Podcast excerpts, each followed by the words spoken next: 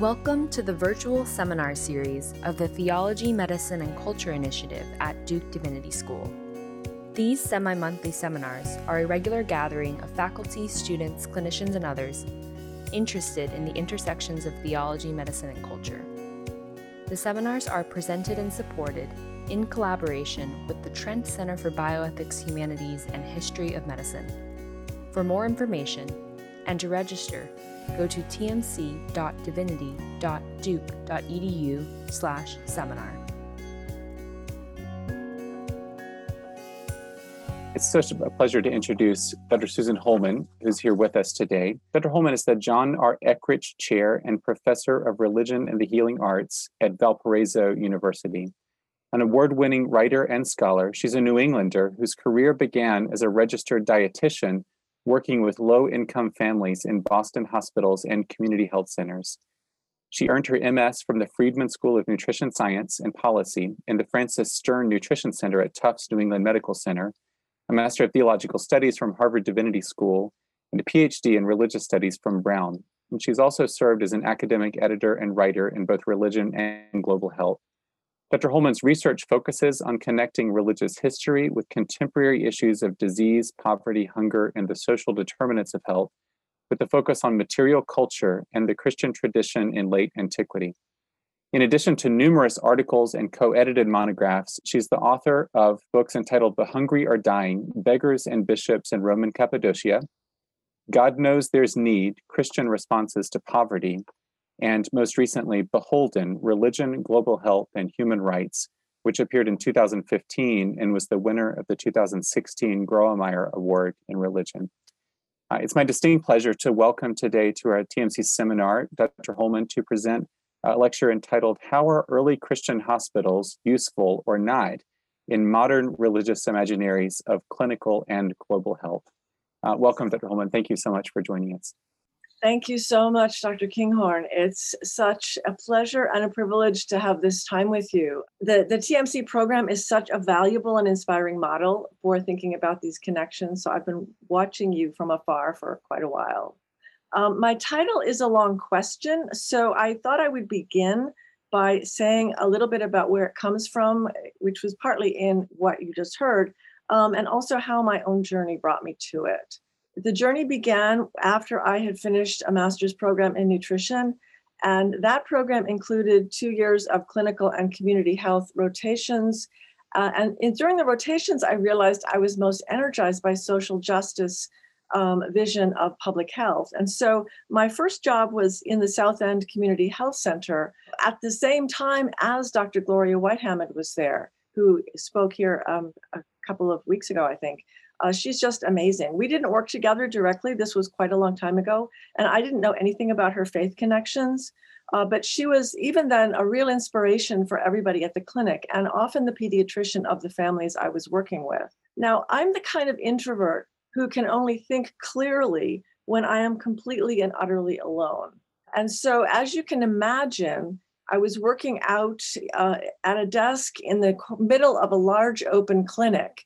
And after about a year of this, it was clear that clinical counseling and telling people what to eat was not really a great career fit for me. But the, the nonstop conversations that were going on did show me the, the impact that people's religious history and culture has on shaping family health choices. So I started to take theology courses, and I realized that there were these fourth century Greek sermons on hunger, disease, and justice that were just begging for more attention. And they eventually became the focus of my dissertation. Um, so I stayed in New England. I decided to stay at home and keep on with what was clearly more my calling in research and writing. And so, for more than 20 years to pay the bills, I also worked part time as a writer editor with physicians in a Boston hospital. And I really do love the hospital and the healthcare setting. Um, and this worked as long as I had a tiny closet sized office. I mean, that's a real privilege with a door that shut. Uh, it also helps that I could separate my day job from my vocation as a scholar and writer in early Christian studies. And as I walked this space, I became more and more conscious of the big divide between evidence based science and religious narratives of medicine and public health. Um, outside of bioethics, health science rarely connects with religious history. But if religion is a social determinant of health, then religious history matters because it shapes culture, behaviors, and assumptions. And health, especially when it fails us, is also a social determinant of religious choices. And so that brings me to the question I wanted to explore today. How are early Christian hospitals helpful or not in the way that we as people of faith might imagine or want to imagine clinical and global health? And if so, how? What were these hospitals like? And more to the point, why does it matter? It matters because a certain stereotype persists. As one doctor put it in 1960, philanthropic social welfare and medical assistance institutions in the Byzantine Empire were the first fully equipped European hospital. In 1985, Demetrius Constantelos, in his now classic work on philanthropy, said this claim seems to exaggerate. He argued that such hospitals and clinics from the fourth century and later were parallel to the scientific progress and the medical means of the Byzantine Middle Ages. Yet in 1997, Timothy Miller voiced a still prevailing view that early Christian hospitals occupied a space in the Byzantine world similar to that of hospitals in 20th century society, and especially to the place of healthcare centers maintained by modern Christian churches. So, hospitals are connected to worship space. Keep that in the back of your mind. Medical historians thus keep wrestling with whether and how we might usefully compare past and present. Some, like Gary Ferngren here, remind us that it was only in the 19th century that the hospital lost its association with poverty and charity and became instead the center of medical care. But agree or disagree, all of these historians point back to fourth century hospitals, particularly that of Basil of Caesarea. If this is not just a symbolic appeal for a moral model, then it might be practically helpful for people of faith who care about the modern hospital system, such as ourselves, to think about what these historic texts actually do or do not say. My focus here is on early Christian institutionalization of care for the sick. And hospitals are just one detail in a broad landscape. In this talk today, I'm going to say little or nothing about Christian views on illness and healing in the New Testament little or nothing about Greco Roman medicine that was the norm for this era, or how doctors were trained, or what we call popular medicine. But just to give you a very quick one paragraph background, we need to keep in mind that the ancient world had no alternative or complementary medicine. Even official medical practice was barely standardized at best, and most people, when sick, would try anything. Medicine always overlapped with religion, Nobody had health insurance.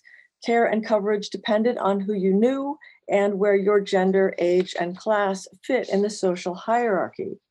Literacy and health standards were often, at worst, very low and at best, unpredictable. Despite many surviving texts of Galen, Hippocrates, medical collections, encyclopedias, and medical commentaries, most Greco Roman healthcare happened either at home or in a healer's market shop. This holy doctor treating a patient's eyes is from a church in the Christian era, but it might also suggest the typical environment of paid physicians back to the first century. When Jesus tells the story of the Good Samaritan, it made sense to pay an innkeeper for medical care because there was actually no institution that cared for the sick poor. We know a little bit about valetudinaria, which were Roman spaces for sick soldiers and maybe slaves around the first century, but the evidence is spotty and controversial. The first century medical writer Celsus criticized them as too big to pay attention to individual symptoms that were necessary for proper diagnoses. And Christian comments on Asclepius are more about miracles. They're not really about institutional care for the poor. So, what do we know?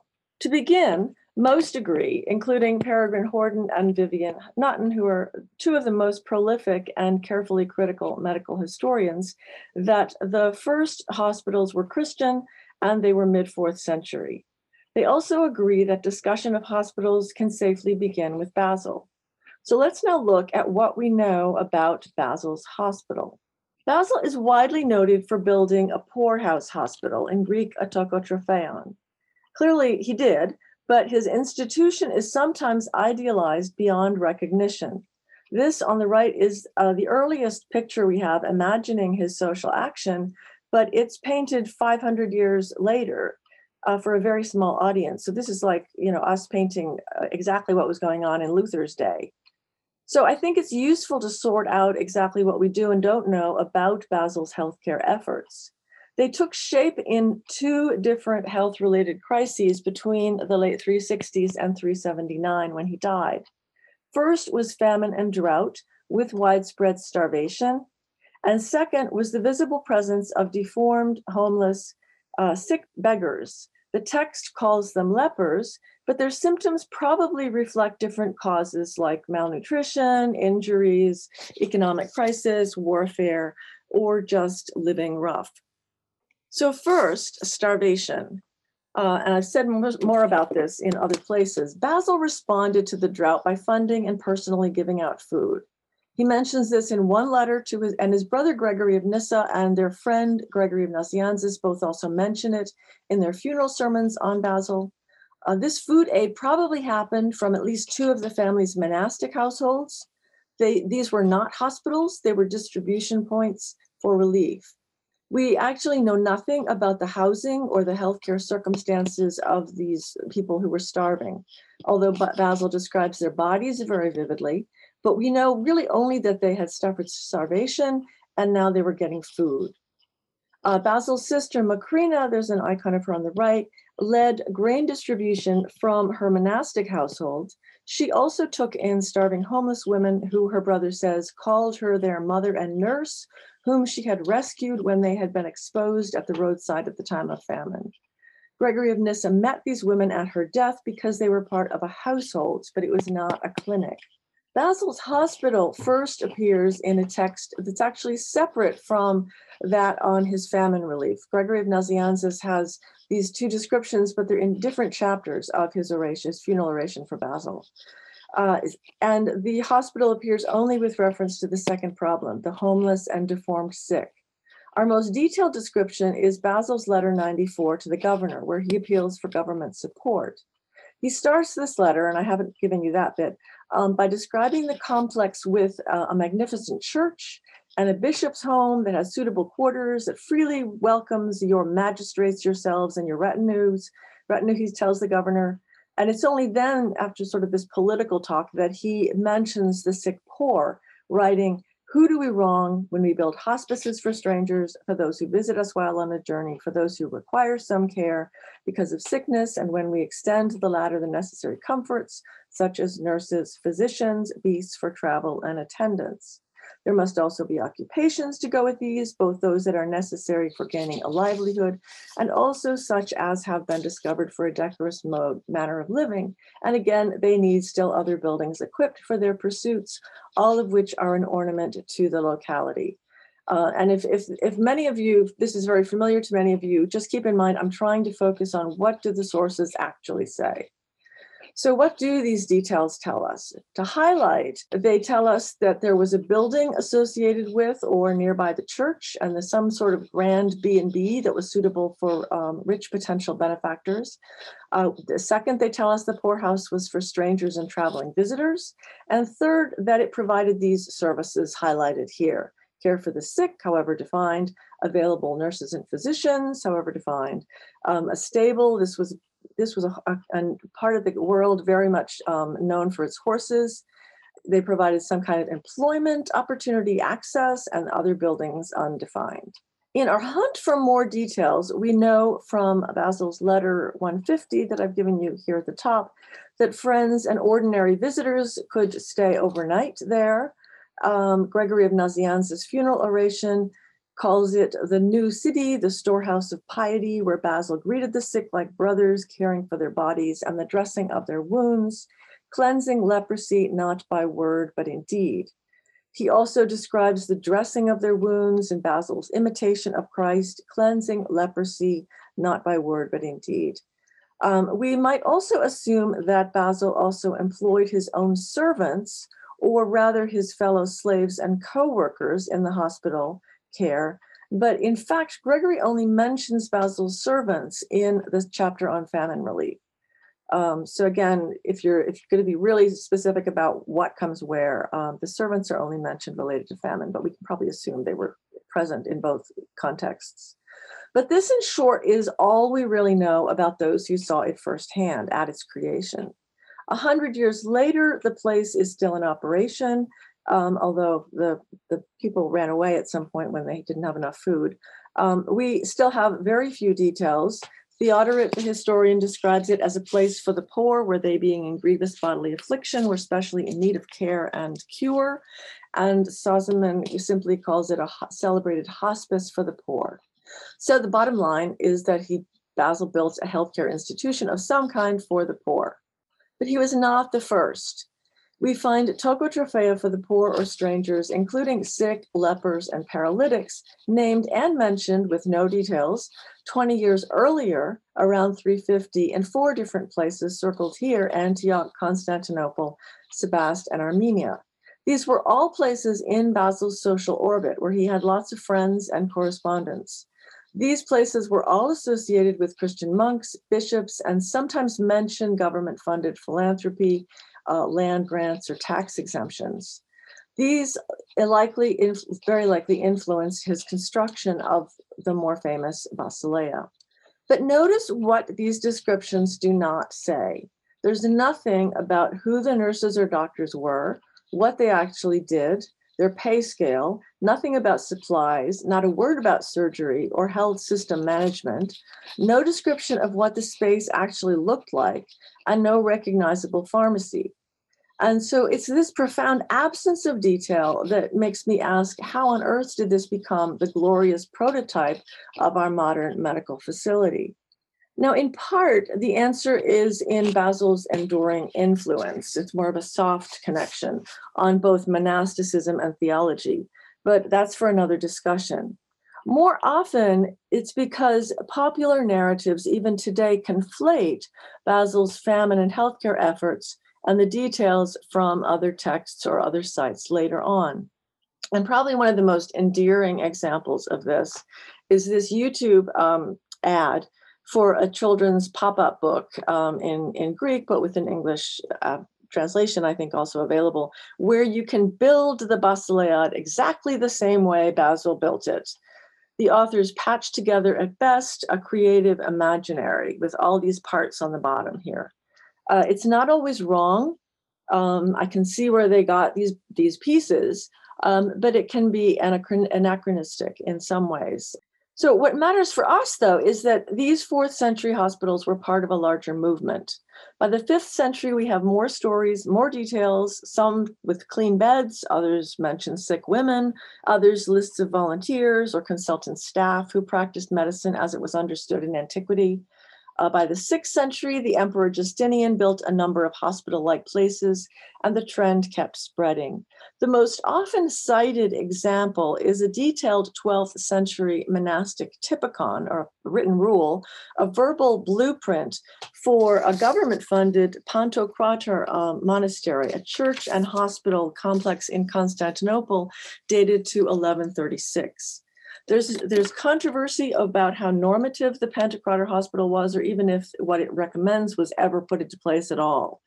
Even with imperial funds, it seems unsustainable. And Horden notes that there's no evidence that medicine was practiced there after about 1150. So this is like a 14 year flourishing period. But we do have many tiny glimpses of what hospitals were like between 400 and 700 CE in his Yale dissertation, Mark Anderson in 2012, um, I've given you the link, it's freely available on academia.edu, analyzed texts about 297 so called hospitals, hospices, and shelters for the poor around the Mediterranean from this period.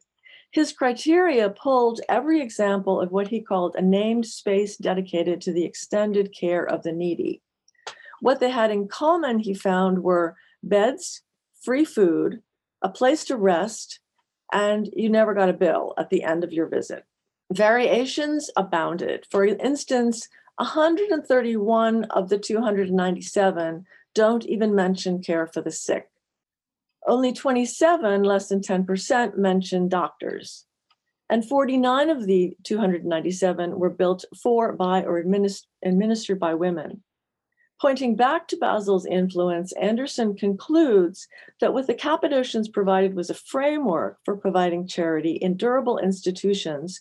The rise of hospitals and shelters is best compared, he says, not with the valetudinaria and Asclepia, but with the proliferation of churches and monasteries in the fourth century. So again, Christian hospitals were first and foremost religious spaces. Keep that in mind. We know more, relatively speaking, about later monastic hospitals, particularly in Egypt. Shenoute's fifth century canons describe healthcare services that include both men and women physicians and nurses. Andrew Crislip has argued that in these monasteries, we see the emergence of, nur- of, nurses as a profession distinct from both physicians and lay caregivers. Diet, surgery, and pharmacology, the triad of ancient medicine, are all part of Shenoute's therapeutics. In Judea, the monastery of Theodosius had several different places to care for the sick, whether they were community members, visitors, the aged, or mentally ill.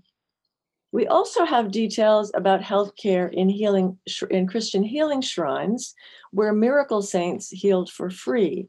Surviving art and archaeology includes this chapel and a church in Rome by about 700, where holy doctors are painted on the walls, and where we know there was a grain storage facility next door. Such healing shrines can elide church, miracle site, and hospital into a complex thread of overlapping identities. Ordinary human physicians are sometimes criticized by the, the, tech, the few texts we have about these places sometimes criticize doctors for a profit motive, for ignorance, or as heretics, but they are not always at odds um, with the churches or the shrines. Basil, for example, wrote friendly letters to several physicians, and we know Theodoret had a priest in his church who moonlighted with a medical practice on the side. But what about medical education? So we assume doctors are trained in hospitals, but this doesn't seem as universally true in late antiquity. Horden, for instance, finds no Greek and Latin texts that mention doctors rounding wards with students in tow at all. In 2003, the late David Bennett analyzed the only six texts he could find of medical advice that was deliberately connected with any Christian hospital before about the 11th century. I think Greek and Latin he was limiting it to. Um, six is a tiny number, and the medicine in them apparently is unremarkable. Apparently, they contain no philosophical theory, virtually no humoral theory, no semi- semiology, little quantification of ingredients. But whether or not in hospitals medical education, of course, took place, um, on the left is a, a learning space in Alexandria that may or may not relate to medical training, but was a part of a larger educational space. And on the right in the is the elaborate curriculum of readings from Galen and Hippocrates that medical teachers and schools used in Alexandria by the sixth and seventh centuries.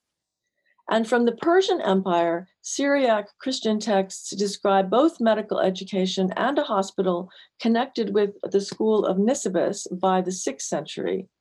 These, the canons of, of this Nisibis school mention doctors and hospitals in several places. And one uh, later writer, Abdisha, who I've quoted here, says of the school at the youth, whoever is set apart for the study of medicine will be sent to the hospital.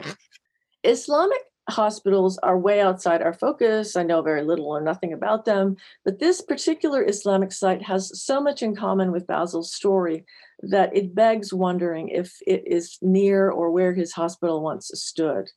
Um, it's called the Gevher Nasibe Hospital. It's now a museum. Uh, it's downtown. Uh, it's in downtown in Kayseri today, which is the city where, uh, which was Basil's own city of Caesarea, where he built his hospital. Modern Turkish tourism, as you can see, calls this the um, world's first hospital, though it dates 800 years after Basil to 1205.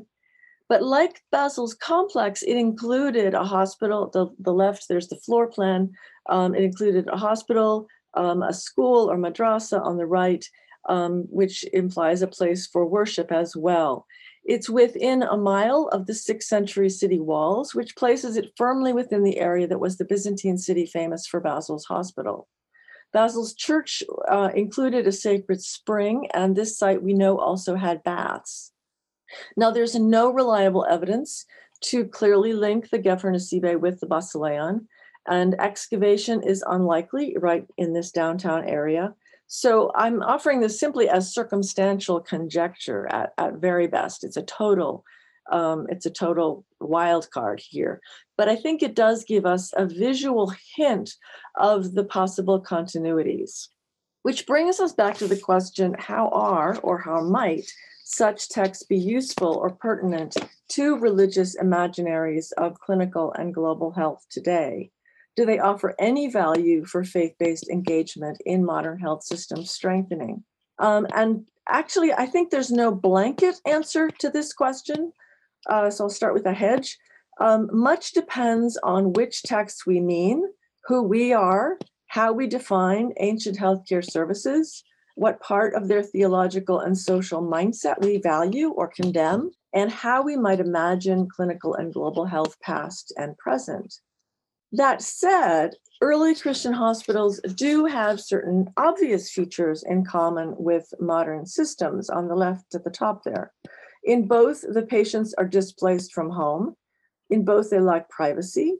In both, they're forced sick into group spaces, are at the mercy of carers, and perhaps worry as much about treatment as sickness. It's easy to see flaws in ancient healthcare, but we're also aware these days how our own hospitals fall short, especially for the poor.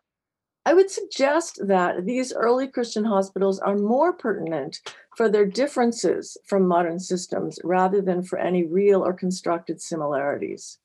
These differences on the right is just a few suggestions included ideal features that we wish modern care had more of uh, such as affordable services, a longer stay for rest and recovery, personalized care, a commitment to prioritize the needy. It was a commitment. Maybe, you know, we don't know how well it was actualized. A conscious theological ethic of human value and dignity that was supposed to shape the entire organization. Their problems in our mind included patronizing power control, and uh, social practices, these are the concerns below, social practices that we condemn, like slavery and gender discrimination.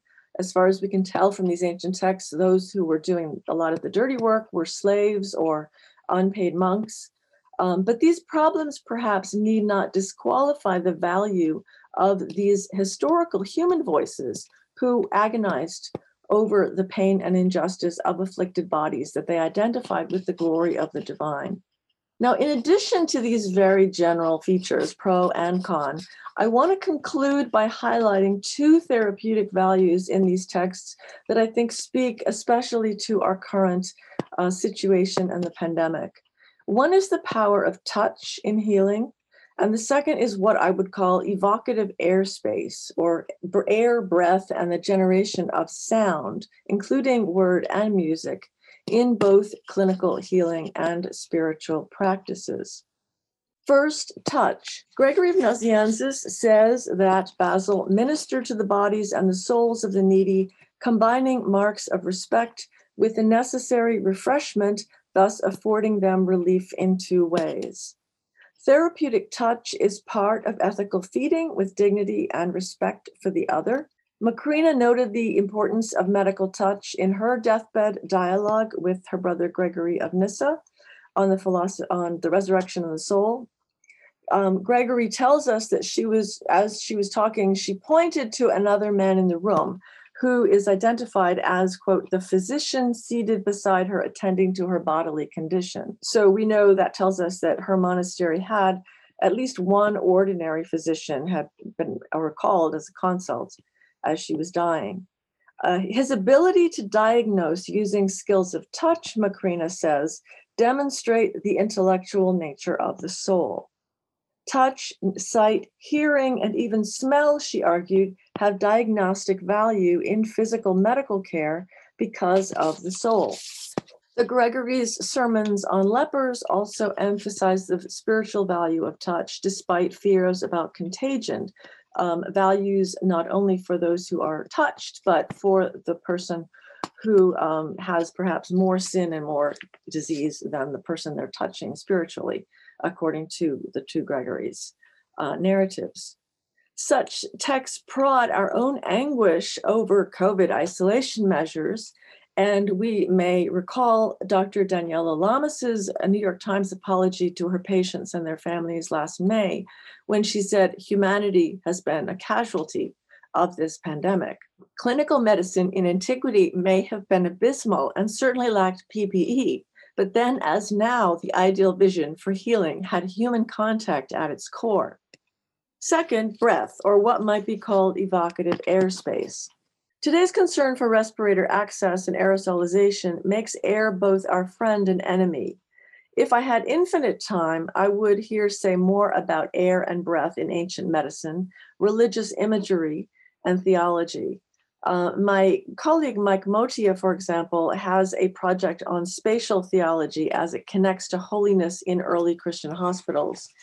Um, but in the interest of time and this seminar's focus on modern practice, I con- I'll conclude with a story of what Basil's idea of airspace might suggest for us today.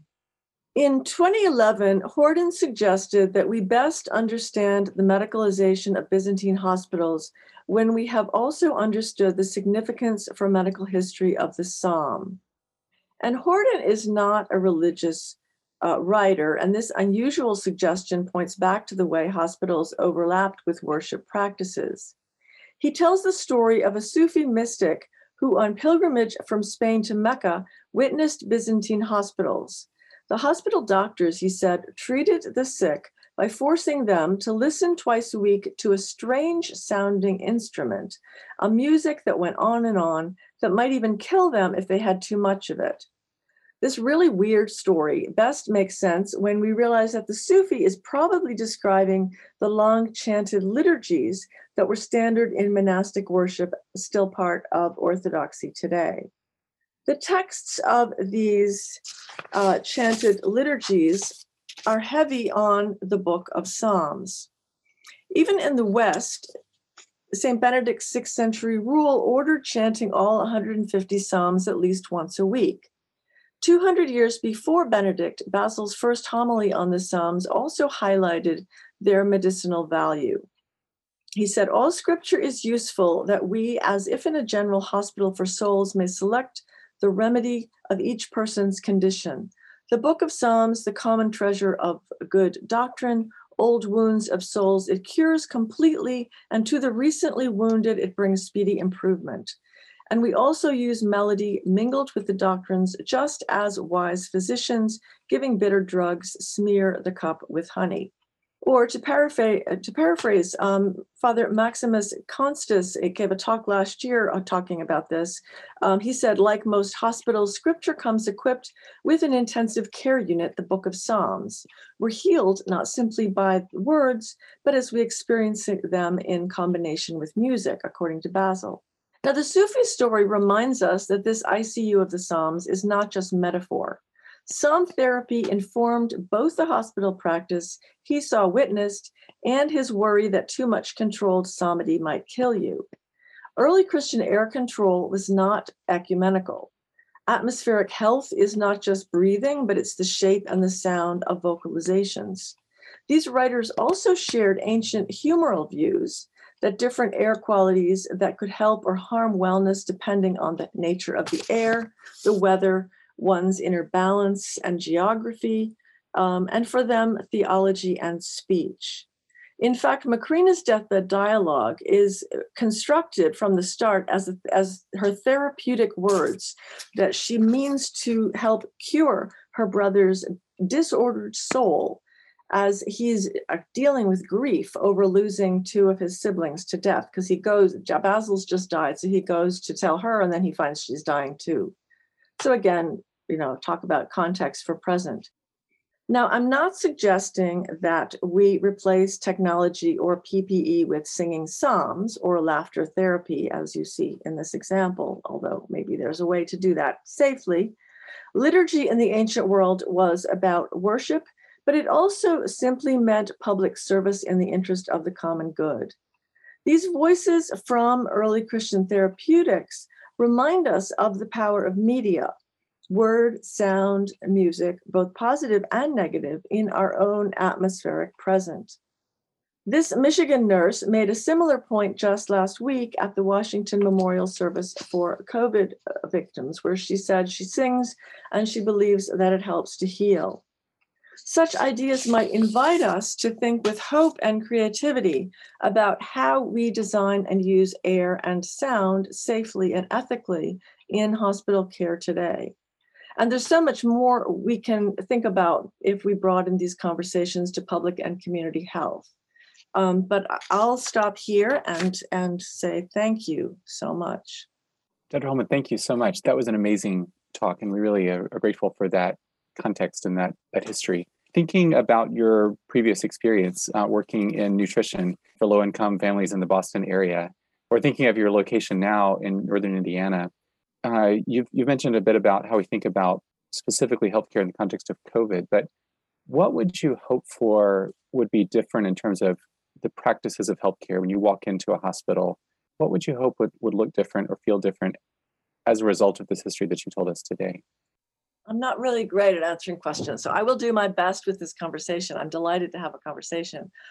I think more of a more humanization. I mean, I think this is I, I, many of I, these are many things. I'm sure many of you feel the same way. Um, I think there needs to be more continuity I think the whole move, this is sort of my my big issue right now when I think about what would be different. The the whole hospitalist movement results in just fragmentation of care that doesn't help people and i totally understand the you know the need for hospitalists et cetera but i think the biggest and, and I, I, think because I've seen this in family member in the what it's done to family members is just because there's so much fragmentation of care, people get they fall through the cracks. Care, things happen that are not um, that don't make sense. There's there's no a family member might expect support that isn't there because they don't know how to ask for it, and I think. Um, as imperfect as the early Christian hospital systems were, there was more of a, of a focus on continuity um, that we really miss and lack today. Yeah, I appreciate that. It, it seems to me that health systems now are so uh, separated off from other institutions that we might think uh, might provide uh, care for unhoused people or job support or occupational support. And it sounds like these institutions that you're describing, I mean, they were in a very different context, but they didn't see a way to bracket their missions like that. It was all of one all of one piece, including supportive occupation, which is really, really interesting. We don't know Thank what that you. meant. I mean, we, you know, and yeah. some of the, for example, the healing shrines, um, the narratives we have from healing shrines suggest that often in them, this is two or three hundred years later after Basil, the occupations that the patients who were there, um, who, who might stay there for weeks or months, um, will then become essentially volunteer assistants in the hospital. Mm. So, uh, you know, the fact that they're offering employment might sound better to us than it might look in reality. Yeah, that makes sense. Uh, I want to thank you again, Dr. for being with us. Um, this is this is really a terrific talk, and I uh, your your slide of modern day uh, Kayseri and the possibility that we might actually have this the we, we know roughly where uh, St. Basil's institution wise was uh, was really great, and I think also just providing more detail and complexity to these institutions that we talk about, but uh, understanding what we don't, what we do and don't know about them. So thank you very much.